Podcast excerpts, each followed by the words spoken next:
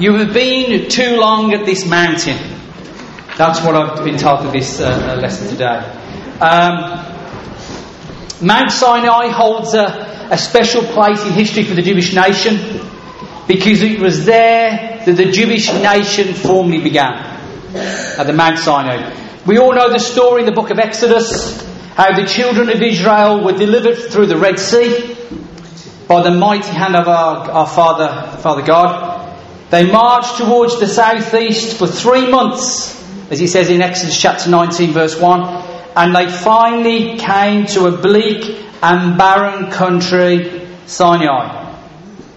At the foot of the mountain peak, these refugees, because that's what they were, they were refugees, they made their camp there. And they did not know it at that particular time, but their stay was going to last for six months. And in six months, an amazing amount of things are going to happen to this refugee people. It was at Sinai, you will remember, A, they enjoyed a season of rest and refreshment. It was at Sinai they ratified the covenant with God in Exodus chapter 24 and they were formally made then God's children.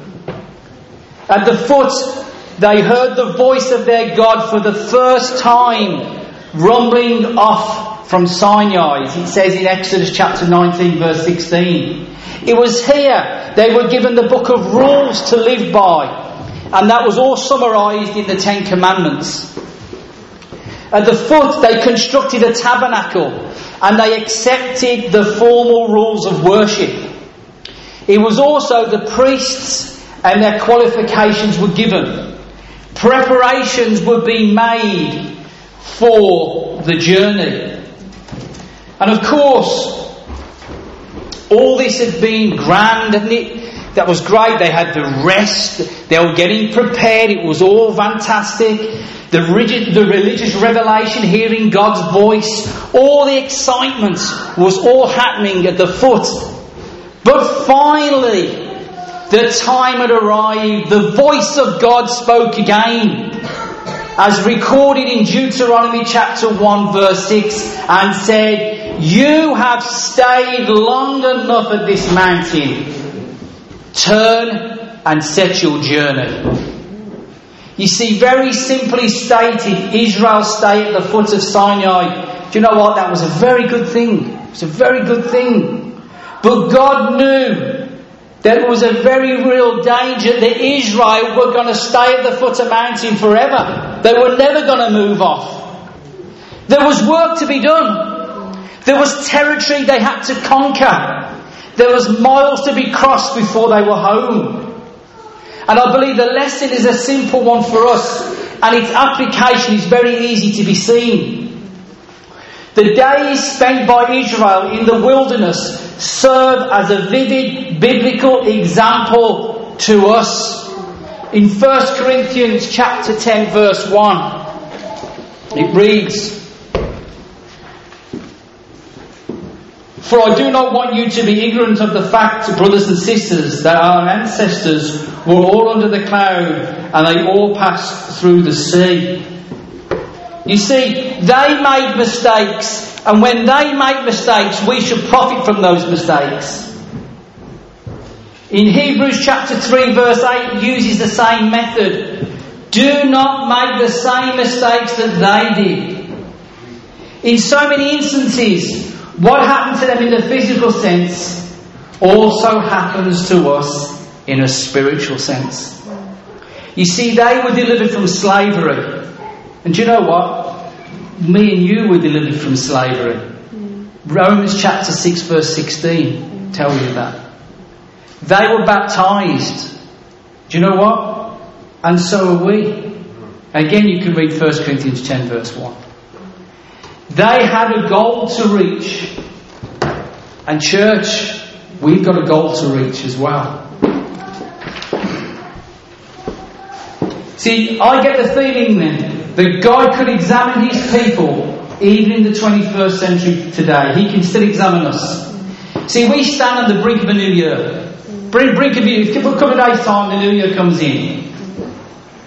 He could look at us and say the very same thing he did to his people of old.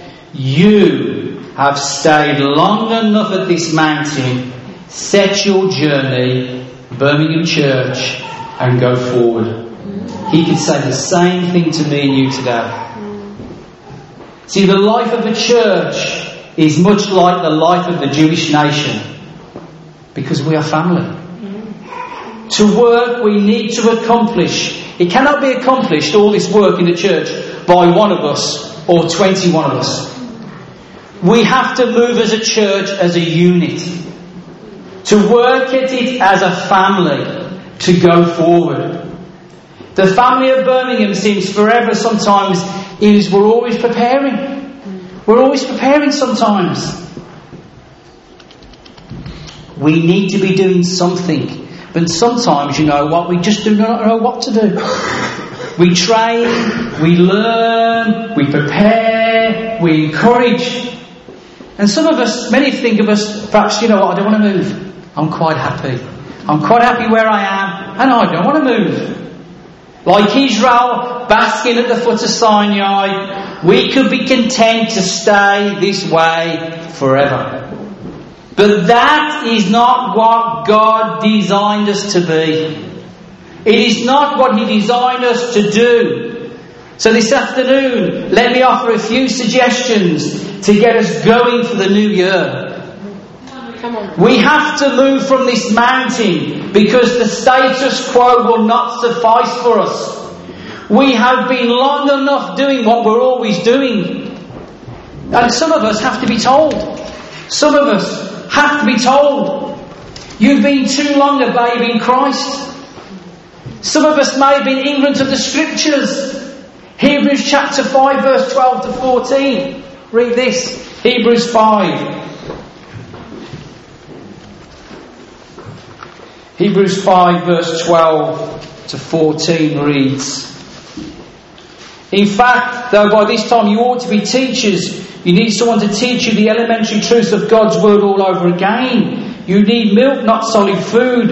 Anyone who lives on milk, being still an infant, is not acquainted with the teaching about righteousness. But solid food is for the mature, who by constant use have trained themselves to distinguish good from evil. Some of us might be even weak in faith. Some of us might be happy with being weak in faith, but we should not be happy with being weak in faith, and we should not be happy being still on milk.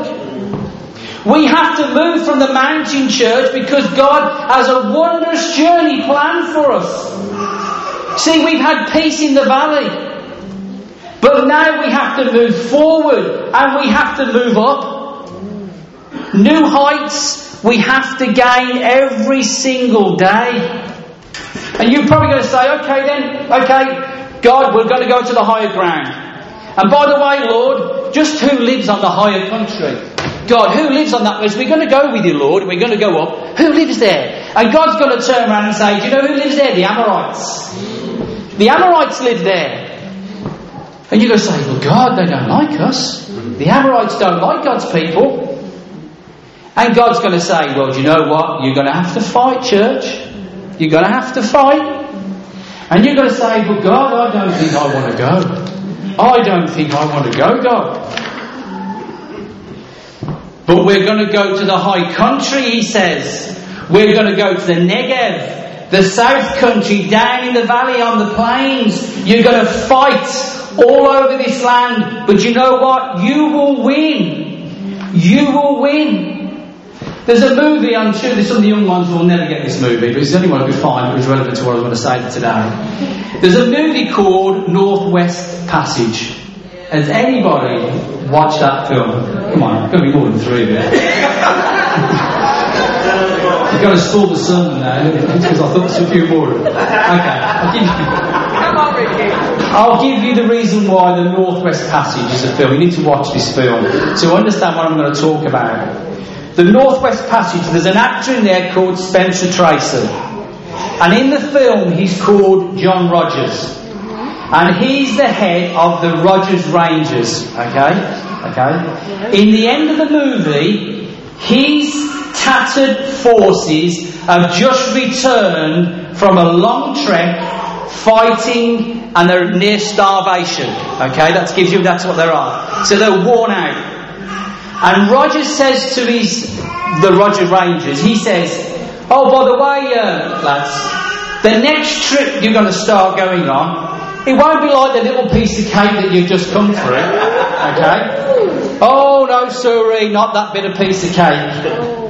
We're going to start taking, we're going to, in fact, we're going to take a little walk first to whet your appetites. You know what? We're going to walk for a thousand miles. We're going to walk. And then we're going to come to this little fort called Detroit. That's where we're going to come to. But you know what? That's the jumping off place. That's the starting point. So you can imagine these guys have just fought, they're starving, and he says to them, you know what? You're all going to go on a little journey, thousand miles. what, what, what, okay?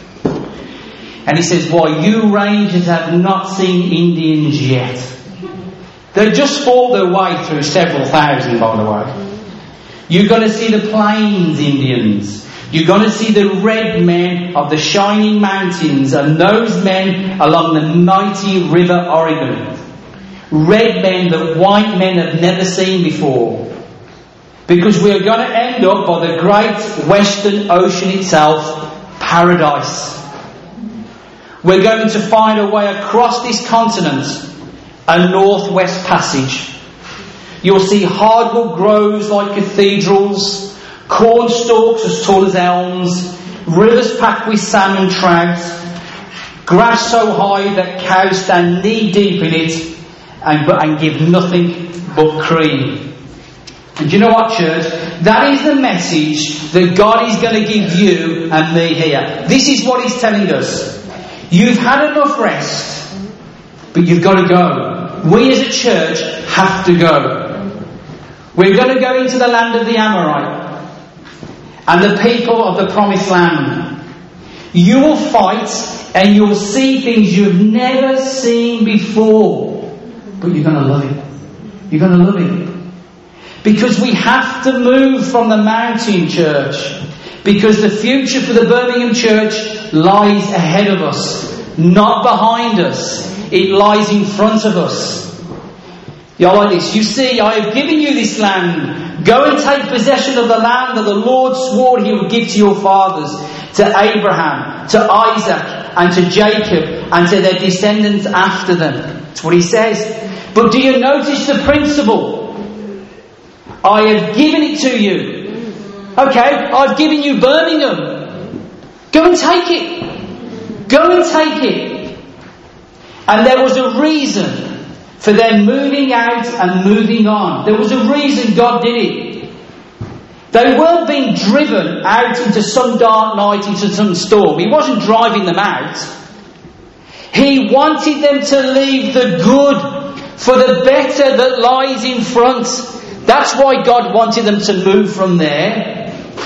If they had stayed 10 years at the foot of that mountain, they would have been nomads dwelling out in a desert land. God did not want that because He had the green pastures of Israel in His eyes. And that is the beauty, church, of our journey if you want to come on that journey. See, people used to talk of walking in this vale of tears, this low ground of sin and sorrow, until we come to the cold waters of the Jordan to pass over into life, into, uh, into death. Oh, deliver me, Lord, deliver me. That's what they were saying. But I like David's view better. David says this. Surely goodness and mercy shall follow me all the days of my life, and I will dwell in the house of the Lord forever. So to finish, I told you it was going to be long. Astronaut, Buzz Aldrin. You know who Buzz Aldrin was? Yes. Astronaut. It's another note to the self. the second man to step on the moon, I was going to say. He was the second man to step on the moon. Okay? Some time back in an interview on, I think it was NBC's Today program, he told of the years of education, hard work, dreams, and rigorous discipline he spent preparing for that historical mission with Neil Armstrong to the moon.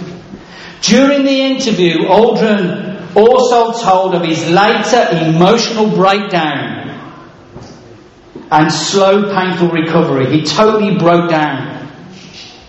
The crisis did have, he had nothing to do with the moon or the space travel, anything to do with that. Had absolutely nothing to do with that.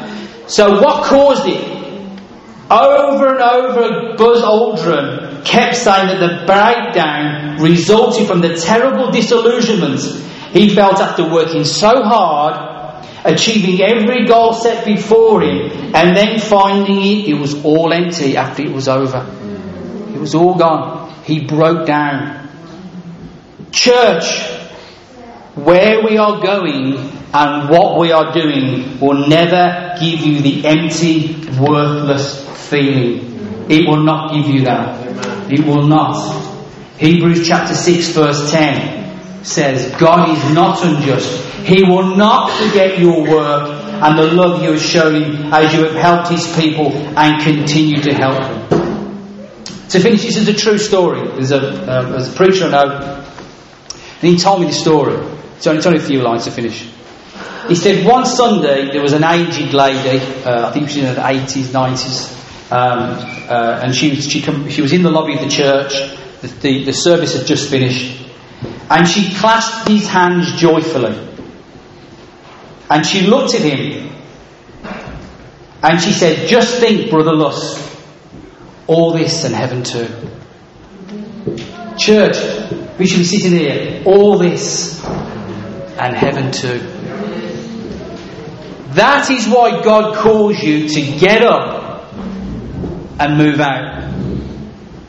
You need, we all need in this new year of transition for us as a church, we need to set some goals, not just because it's a sermon on a Sunday and it all sounds good and it all sounds out. We have to set that. We have got to move from the mountain because God's promised us something over there which is even better. But it's going to take time, it's going to take a fight. There's battles to be had, but the, the, the vision in front that God's got for us is going to be absolutely amazing because I know why, because the Bible tells us that. So you need to set some goals. You need to dedicate yourself and you really need to start doing that today. We are family. We move as a unit, as a family. Let's move from the foot of the mountain. Let's go and find Israel. But you're going to have to fight. But as a family, we'll get there, and God has promised us so much. Amen. Amen.